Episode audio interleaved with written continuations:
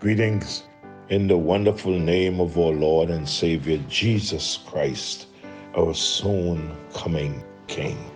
Great is the Lord and greatly to be praised.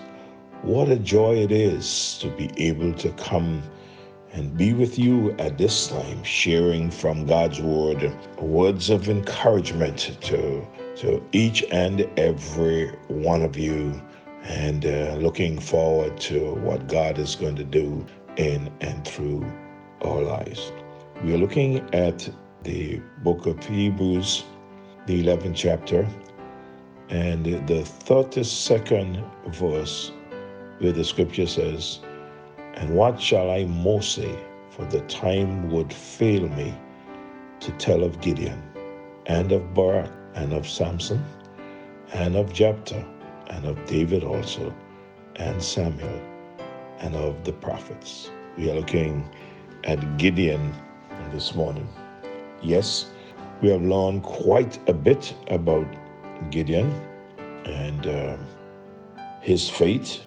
We say that Gideon was a man of courageous faith, and uh, we have reached to the place where God has subtracted from Gideon's army and left him with 300. Now, was it necessary for God to take an army of 32,000 and take away 22,000 who were fearful and afraid, and then subtracting another 9,700, leaving Gideon with 300?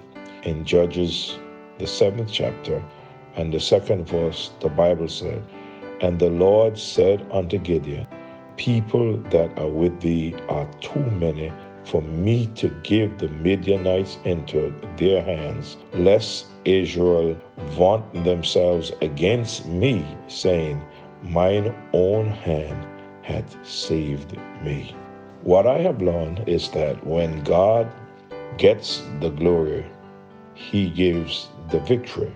If you and I could serve with an intention to glorify the Lord, He will do what only He can do. God never shows up to make us look good. He shows up to show Himself that He is God and God alone. If we would humble ourselves, He will use us for His honor and for His glory. God calls a person who sure seems inadequate for the job. He will do it himself, but through the humble. That's the way faith works. God can and will use a few to accomplish a job.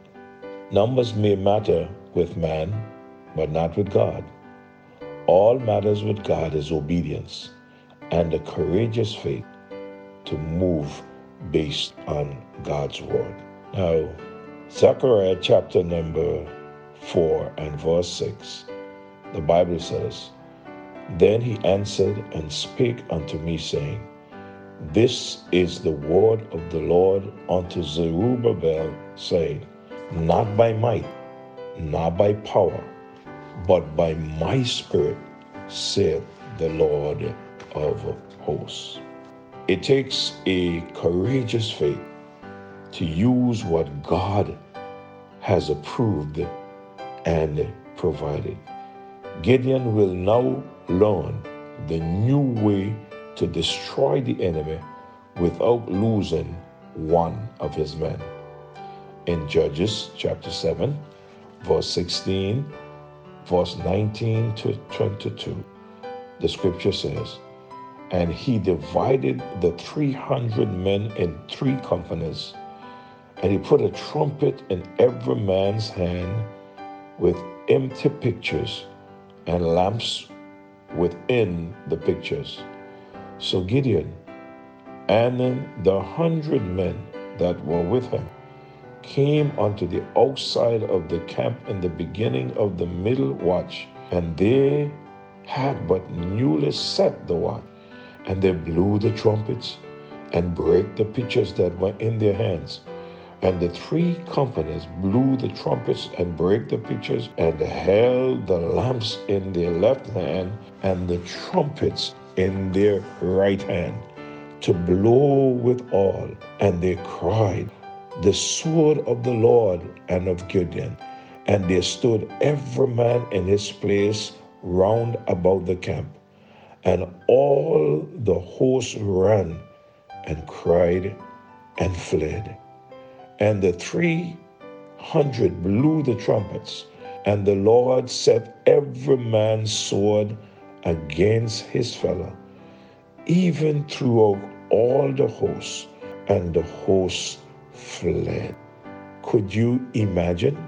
God has now confused them where they are fighting against themselves. Not even a sword Gideon has, but these men that are up against Gideon and his army, they are fighting among themselves. Be reminded that 1 Corinthians chapter 1 verse 27 to 29 says, "But God has chosen the foolish things of the world to confound the wise, and God has chosen the weak things of the world to confound the things that are mighty." and base things of the world and things which are despised God has chosen, yea, and things that are not, to bring to naught things that are, that no flesh should glory in his presence. Gideon's army had strange weapons. Notice, they had no tanks, missiles, no bombs, no machine guns, no helicopters, no fighters, nothing that an army will carry. They had trumpets, pictures, torches, but most of all, they had faith in God. They heard from the Lord through his servant. The servant believed God and followed his command. God spoke and he led them to obey. That brought victory. Faith is taking God at his word. In 2 Corinthians chapter 4 and verse 7, the scripture says, But we have this treasure in earthen vessels, that the excellency of the power may be of God and not of us. Again, in 2 Corinthians chapter 10 and verse 4. For the weapons of our warfare are not carnal, but mighty through God to the pulling down of strongholds. What seems impossible with men is possible with God. Be reminded what is said in Genesis chapter 18 and verse 14. Is anything too hard for the Lord? At the time appointed, I'll return unto thee according to the time of life, and Sarah shall have a son. In closing, what are you trusting God for? What has God called you to do? Do you feel inadequate? Are you not sure of how it will be done? You want to do it, but there are concerns. Are you fearful? Don't worry. Just trust the Lord, and He will do it for you and through you. Remember, if you are fearful, you are not faithful. This COVID 19 is not going to disappear tomorrow. It will be with us for a while. Let's allow the Lord to lead and follow His leading. But there is a job to be done. Let's join with God and get it done for His honor and for His glory. I close by saying it takes a courageous faith to use what God has approved and provided. Gideon, no doubt, was wondering what would happen here now when God took away 22,000.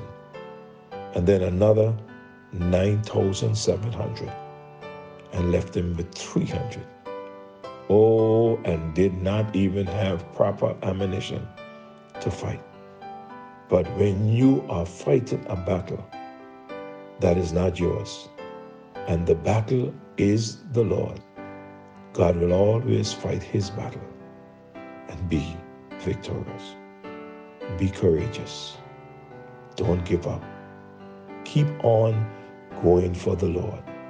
He will make sure that He is victorious.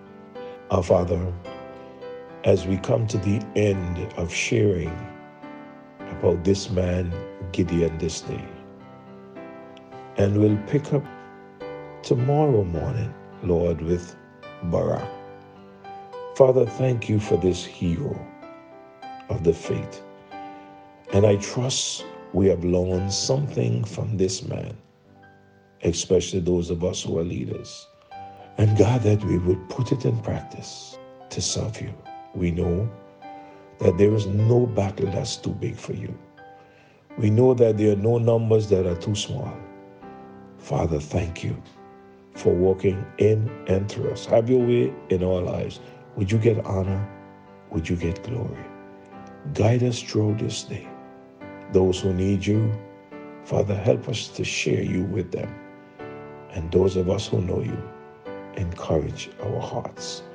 Those who are sick, have mercy, dear God. Those who are troubled, give peace. This we pray in Jesus' name and for his sake. Amen and amen. May God bless you as you go and face this new day. Remember, if you are fearful, you are not faithful. And God wants you to be filled with faith. God bless. Have a great day.